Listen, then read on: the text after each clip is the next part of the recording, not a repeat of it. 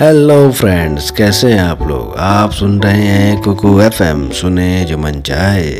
तो आज मैं आप लोगों के लिए लेकर के आया हूँ एक नई कहानी जिसका शीर्षक है पिंटू भैया।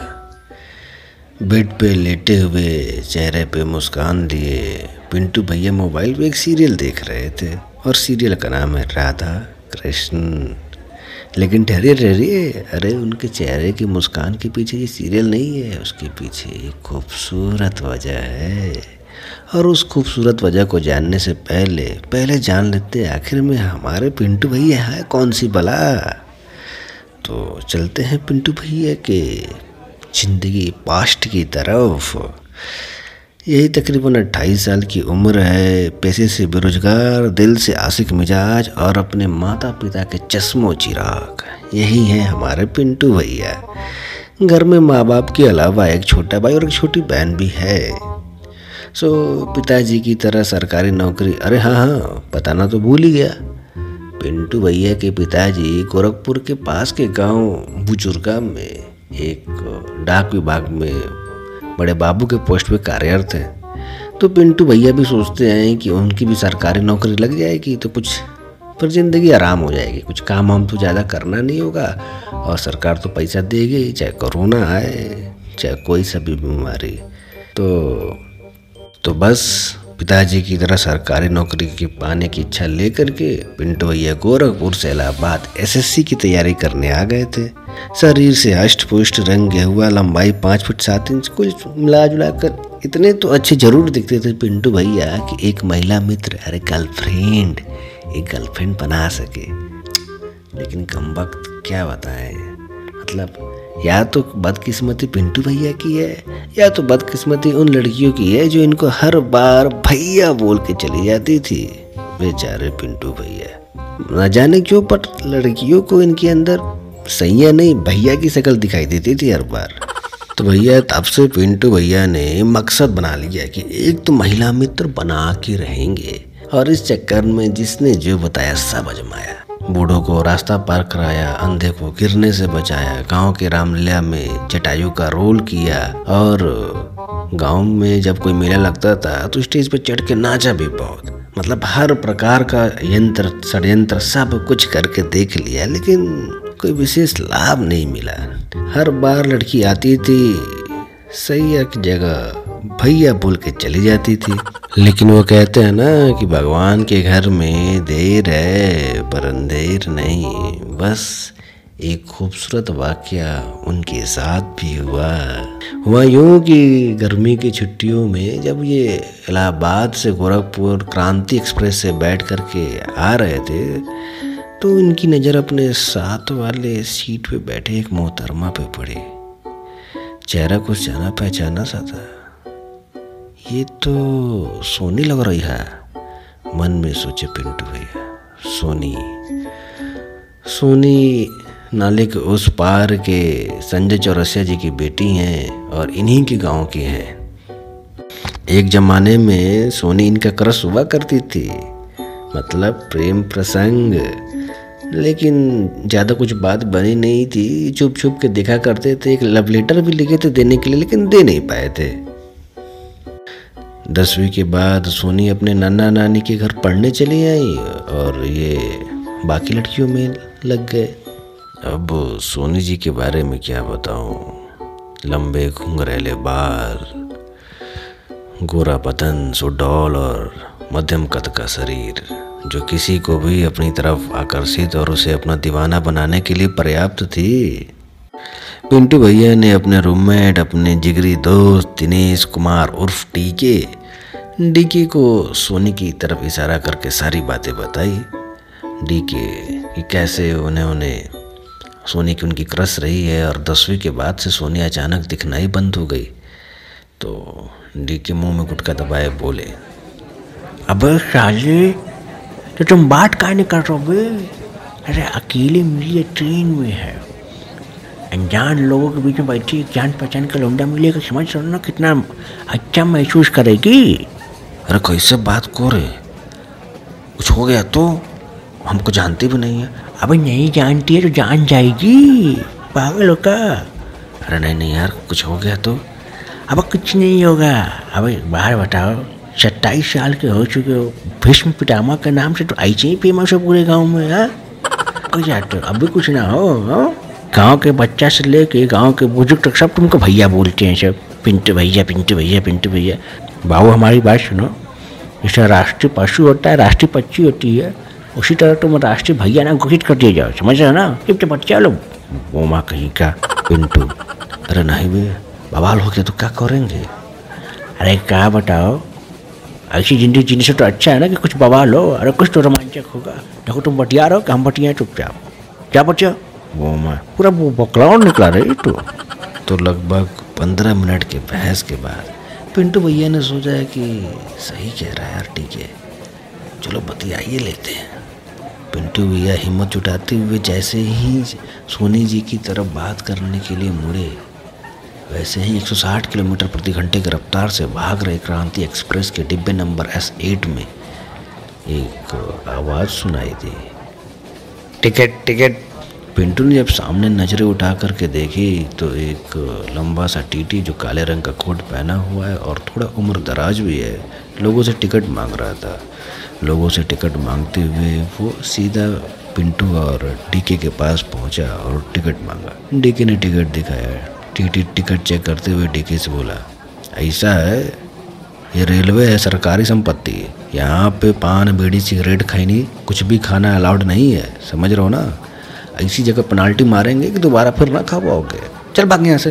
तो क्या पता कहीं का गुटका खा के चला आता है। उसके बाद टीटी दूसरे यात्रियों का टिकट चेक करते हुए सोनी जी के पास पहुंचा और टिकट मांगा। सोनी ने अपने काले पर्स से टिकट निकाल करके टीटी को दिया। टीटी टिकट पढ़ते हुए, एस चौरसिया, उम्र पच्चीस साल, मेल। मेल मेल अरे मैडम जी इस पर तो मेल लिखा है, आप तो फीमेल लग रही हो। सोनी, अरे फीमेल लग नहीं रही हूँ, मैं फीमेल हूँ, तो इस पर मेल क्यों लिखा है। सोनी ये बात सुन के घबरा गए, आसपास के लोग भी एक दूसरे को देखने लगे, सबकी निगाहें सोनी पर थी।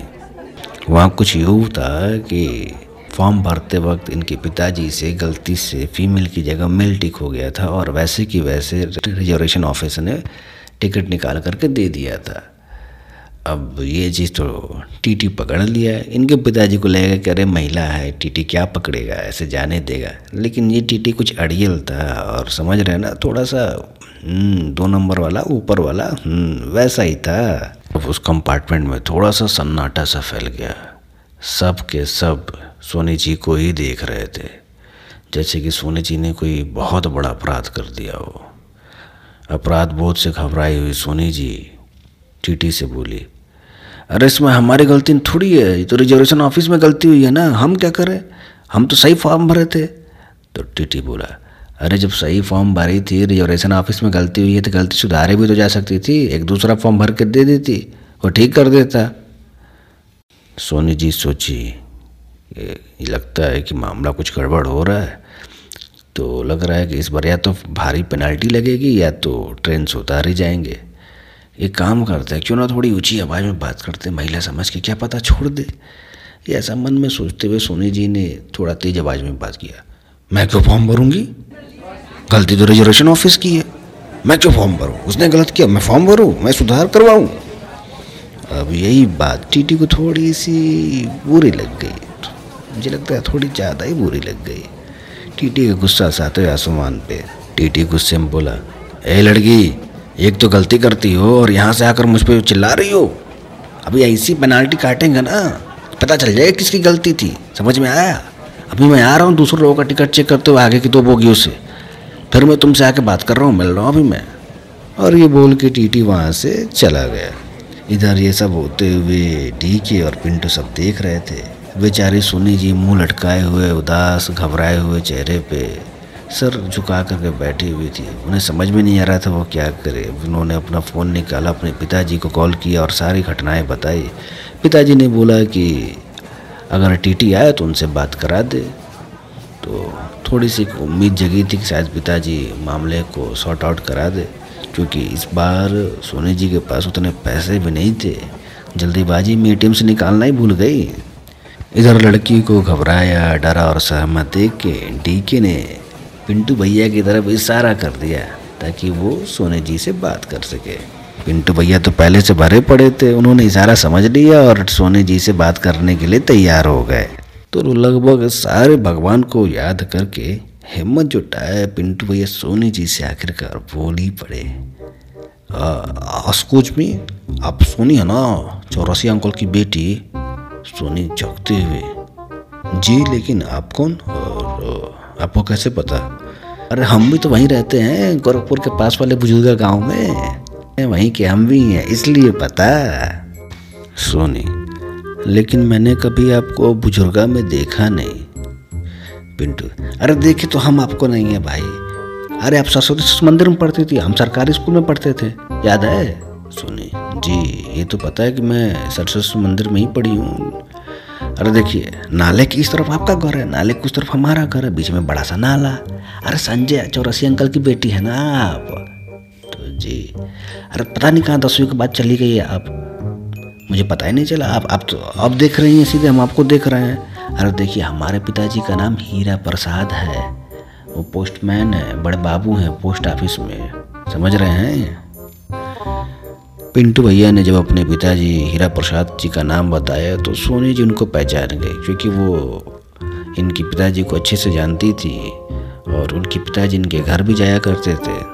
मुश्किल भरी टाइम में कोई अपना मिल जाए, यह सोच के सोनी जी के चेहरे पे एक हल्की सी स्माइल आई और सोनी जी को स्माइल करता देखकर पिंटू बोले, अरे आप घबराइए मत, टी टूटी का टेंशन मत लीजिए। अरे हम हैं ना, जब तक हम हैं तो कुछ नहीं होगा। बहुत बड़े बड़े लोगों से जान पहचान है अपना। हमारे फूफा ट्रेन में ड्राइवर हैं, आई टी के देख रही हैं। अरे इसके फूफा ट्रेन में लाल हरी झंडियाँ दिखाते हैं। ईटी वीटी किस खेत की मूली है, आने दीजिए, यहीं उठा के पटक देंगे दो चार को। पिंटू जी की बोलने के अंदाज सुन करके सोनी जी हल्का सा मुस्कुराती। सोने को मुस्कुराता देख डीके बोले, बेटा इधर आओ, कुछ बात करना कान में। पिंटू ने अपने अपने कान को डीके के पास ले गया तो डीके बोले, अच्छा बेटा, हाशी तो मतलब फांसी समझे। अरे मुबारक हो, तुम्हारे भी प्रेम की रेलगाड़ी पटरी पे आ गई है, अब उसको डराओ चुपचाप, समझे? डीके की बात सुनकर पिंटू के मन में जैसे खुशियों की सुनामी आ गई। वो भी अपने पीठ को पीछे वाली बर्थ से टिकाए हुए सोनी जी की तरफ देख कर के मुस्कुरा रहे थे। सोनी भी उनकी तरफ देख के मुस्कुरा रही थी। दोनों की आंखों में एक अजीब सी शांति थी, शायद दोनों के दिलों में प्यार की खुशबू फैलने लगी थी। लेकिन वो कहते हैं ना, चार दिन की चांदनी और फिर अंधेरी रात। अभी ये प्यार की खुशबू उनके दिलों में फैली रही थी, तब तक अपनी बदबू लिए न जाने वो टीटी साथ में एक और टीटी को लेकर चला आया। यही वो लड़की है, दूसरा टीटी। ये लड़की, टिकट टिकट। सोनी जी ने वापस से टिकट दिया। अरे इस पर तो मेल लिखा हुआ, आप तो फीमेल हैं। चलिए जी, इनका फाइन काटिए, आठ सौ रुपये का फाइन लगेगा। सोने, जी मेरे पास तो उतने पैसे नहीं है। देखिए मैडम, ये चीज़ सोचना चाहिए गलती करने से पहले। एक तो आप विदाउट टिकट चल रही हैं, आपको विदाउट टिकट माना जाएगा। एक तो आप विदाउट टिकट चल रही हैं, ऊपर से टीटो की से आप बदतमीजी कर रही हैं, आपके पास फाइन के लिए पैसे भी नहीं है। ए, ट्रेन रुको, जंजीर खींचो, इनको उतारो, यहीं उतारो ट्रेन से। ये सब सुन के सोनी जी घबरा गए, उनकी आंखों में हल्की सी नमी आ गई और ये नमी देख के पिंटू भैया से रहा नहीं गया। वो किसी हिंदी फिल्म के नायक की तरह इस कहानी में एंट्री मारते हुए टीटी से बोले, ऐसा साहब एक बात बताइए, गलती जब रिजर्वेशन ऑफिस की है तो ये कहाँ पैसा देंगे, कहाँ पेनाल्टी देंगे? आ मान लीजिए ये तो ठीक से फार्म भरी थी ना, रिजर्वेशन वाला टाइप करते समय गलती कर दिए तो क्या करेगी, बताइए। टीटी, आप कौन? Myself Pintu, as D K, D K boss. TT बोला, तो Pintu and D K boss अभी मिलाएंगे आरपीओ को कॉल, आकर बजा देगा आपकी ढोल, चलिए भागिए। ऐसे हीरो बन रहा है, नियम कानून का कुछ पता ही नहीं है, बीच में बोले जा रहे हैं बोले जा रहे हैं। अब वो लड़की के सामने इतनी बड़ी बेइज्जती पिंटू भैया जी से बर्दाश्त नहीं की गई। उन्होंने ऊँची आवाज़ में बोला, ऐसा ऐसा इस तरह बात मत कीजिए हमसे, हमारे फुप्पा ट्रेन में ड्राइवर हैं, इसके फुप्पा लाल हरी झंडी दिखाते हैं। पहला टीटी, बेटा ऐसा है, अभी मिलाएंगे ना कॉल तो लाल हरी झंडी दोनों झंडी लिए आएगा, दोनों झंडी बजाएगा तुम्हारे पिछवाड़े पे आरपीएफ वाला, चल भागे यहाँ से। अब बेइज्जती कुछ ज़्यादा ही हो गई थी और इस बार सच में वो और परेशान करते तो टीटी कॉल मिला ही देता। चुप रहने में ही समझदारी है, यह सोच के पिंटू और टीके चुपचाप बैठ करके सारी कार्रवाई होते हुए देख रहे थे। पहला टीटी सोनी से, चलिए आपने आईडी दिखाई मैडम आईडी। सोनी ने आईडी दिया। सोनी चौरसिया, उम्र पच्चीस साल, पिताजी संजय चौरसिया। अरे इस पर पिताजी के आपके पिताजी का नाम संजय चौरसिया लिखा है और टिकट पे आपका नाम एस चौरसिया लिखा है। इसका मतलब एस फॉर संजय भी हो सकता है और आप अपने पिताजी के टिकट पे यात्रा कर रही हैं। ये सुन के न जाने क्यों पिंटू भैया की आंखों में चमक आ गया। पिंटू बोले, excuse me sir, excuse me, एक मिनट बस, एक मिनट एक मिनट। अच्छा एक बात बताइए, इनके आईडी पे लिखा है इनके पिताजी का नाम संजय चौरसिया और इनका नाम सोनी चौरसिया और टिकट पे लिखा है एस चौरसिया। एस पर संजय भी हो सकता है, एस पर सोनी भी हो सकता है। हम मानते हैं आपकी बात, समझ रहे ना हो, लेकिन एक बात बताइए सौर जी कि पिताजी की उम्र आ, लड़की की उम्र सेम कैसे हो सकती है? पच्चीस साल लिखा है उम्र, इनके टिकट पे इनका उम्र लिखा है पच्चीस साल और इनके पिताजी भी पच आप कह रहे हैं एस पर संजय होगा है, इस अपने पिताजी के टिकट पे यात्रा कर रही हैं, तो पिताजी और बेटी एक ही साल के हो सकते हैं, पच्चीस पच्चीस साल के, ये कैसे संभव है? तो ये बायोलॉजिकल साइंस में कैसे पॉसिबल है? ई टीटीओ को पिंटू से इतनी समझदारी की उम्मीद नहीं थी। वो पिंटू जी से इस तरह की समझदारी की बात है सुन करके थोड़े से सब पका गए और उस बोगी के आसपास के लोगों भी पिंटू जी के समर्थन में हाँ में हाँ मिला दिए। बस टीटी को लगा कि लगता है इस बार अपना दाल गल नहीं पाएगा, तो टीटी थोड़ा साइड हुए और पिंटू जी भी साइड में गए और टीटी से बोले, ऐसा है सर, देखिए आसपास के लोग भी कह रहे हैं सही बात है, ठीक है, आ, अभी स्टेशन पर उतर के सब मामला रफा दफा हो जाएगा, किसकी गलती है किसकी नहीं है, समझ रहे हैं ना, बड़का स्टेशन आ रहा है, अभी उतरा जाएगा बनारस पे, रफा दफा हो जाएगा। और दूसरी बात ये है सौर जी कि लड़की है, अकेली है बेचारी, कहाँ जाएगी इतनी रात को, आप उसके पास पैसा भी नहीं है, पेनाल्टी दे देंगे, काट देंगे, चाहे ट्रेन से उतार देंगे, कहाँ जाएगी इतनी रात को, कुछ हो गया तो क्या होगा, एक बात बताइए क्या होगा? हाँ टीटी सोचे कि इसी में समझदारी है कि लड़की को चुपचाप जाने दिया जाए, तो उन्होंने सोनी जी को वार्निंग देते हुए बोला, ठीक है ठीक है लड़की, ये तुम्हारी पहली गलती है, लेकिन ऐसी गलती दोबारा होनी नहीं चाहिए, अगली बार बिल्कुल नहीं छोड़ेंगे, इस बार छोड़ रहे हैं। और बोलते हुए टीटी चले गए। अचानक से पिंटू जी सोनी की नज़रों में एक हीरो बन गए। उन्होंने इतने बड़े मुसीबत से सोनी को बचा जो लिया था।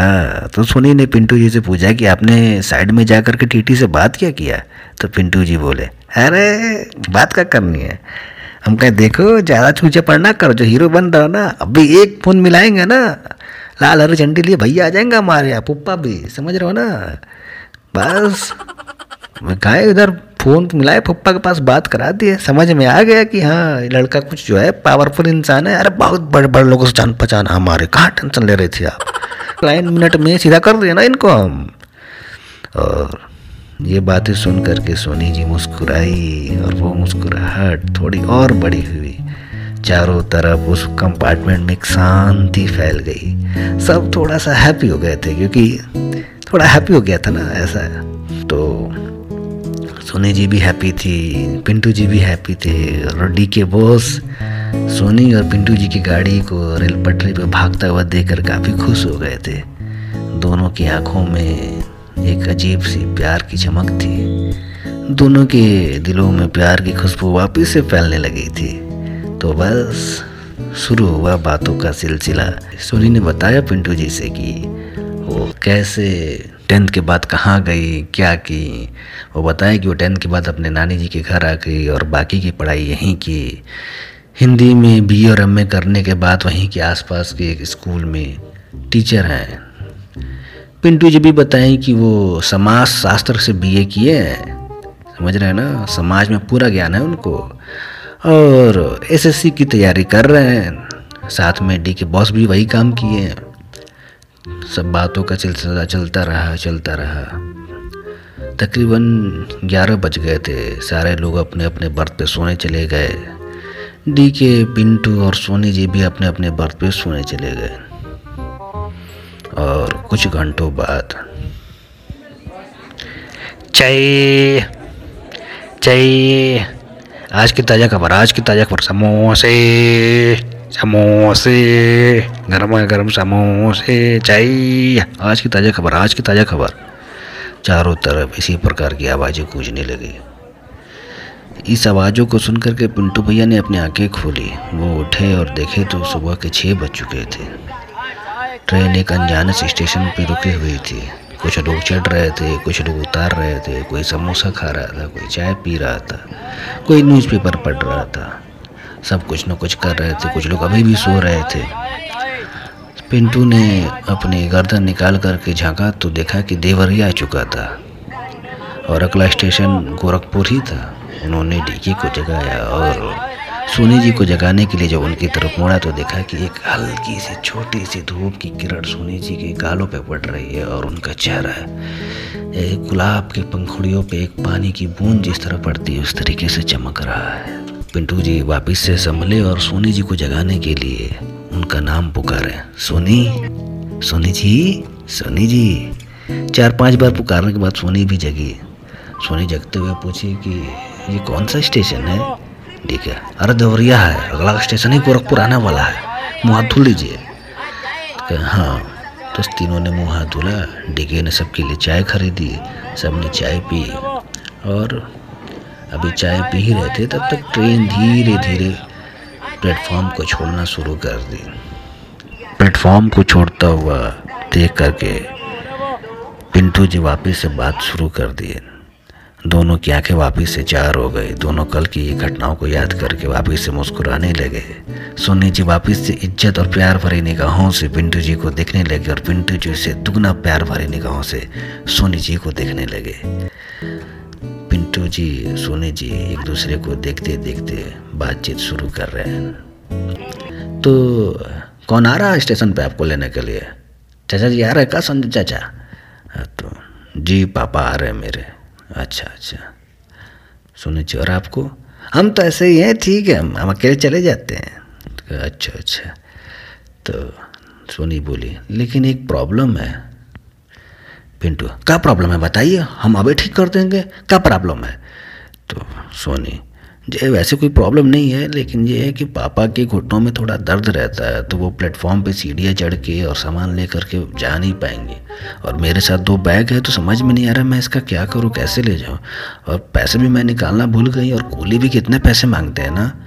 डी के बॉस बोले, अरे इसमें कोई प्रॉब्लम थोड़ा है, अरे पिंटू है ना, अरे ये उठाएगा सामान, क्या पिंटू उठाओगे ना?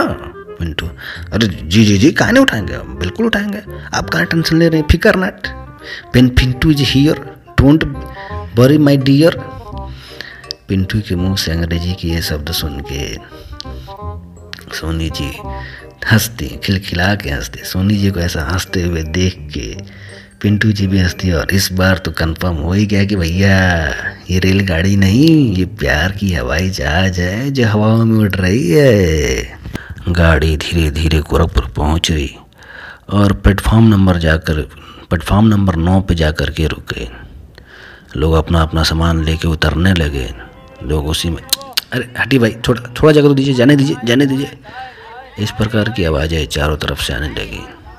पिंटू जी भी सोनी जी का दो बैग और अपना एक बैग, तीन बैग कुलियों की तरह लिए हुए प्लेटफॉर्म नंबर नौ से प्लेटफॉर्म नंबर एक की तरफ चल दिए। प्लेटफॉर्म नंबर एक के गेट के पास पहुंच कर के उन्होंने बैग रखा। दूर से सोनी जी के पिताजी आते हुए दिखाई दिए। उन्होंने सोनी जी को उम्मीद भरे नज़रों से देखा। सोनी और पिंटू दोनों एक दूसरे को देख करके मुस्कुराए। डीके ने पिंटू जी से सोनी का नंबर लेने के लिए इशारा किया। पिंटू बोले, तो कैसा रहा आपके लिए ये सफ़र? सोनी, काफ़ी रोमांचक। पिंटू, अरे मज़ा आया? सोनी मुस्कुरा दी। पिंटू, तो फिर अब? सोनी, अरे अब अब क्या, अब तो घर। लेकिन ट्रेन में जो आपने मेरी मदद की उसके लिए मैं कभी नहीं भूल पाऊंगी, उसके लिए बहुत बहुत शुक्रिया। आप बहुत ही अच्छे इंसान हैं, बहुत ही प्यारे इंसान हैं। अपने सोनी जी के मुंह से प्यारा शब्द सुन के ऐसा लगा कि जैसे पिंटू जी के अंदर खुशियों की सुनामी फूट पड़ी हो। उनकी खुशियाँ सातवें आसमान पे थी। वो दिल से नाच उठे थे कि अरे वाह, ये हमारे प्लेन टेक ऑफ कर ही गया आखिरकार। उन्होंने सोनी जी की तरफ देखा, मुस्कुराया। सोनी जी ने उनकी तरफ देखा और मुस्कुराया। सोनी जी, वो कुछ बोल पाते से पहले सोनी जी पिंटू जी से बोली, क्या मैं आपसे एक चीज़ मांग सकती हूँ? आप मना तो नहीं करेंगे ना?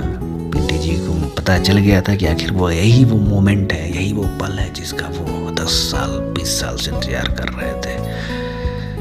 बरसों से इंतजार के बाद आखिर वो बेला आ ही गई जब कोई लड़की उनसे उनका नंबर मांगने वाली है। उन्होंने कहा, जी जी एकदम मना नहीं करेंगे, हम लिख के दे रहे हैं, स्टाम्प पेपर पर लिख दे, कहा कि हम मना बिल्कुल नहीं करेंगे, जो आप मांगे वो हम आपको देंगे, आप मांगिए तो देखिए क्या मांगते हैं आप।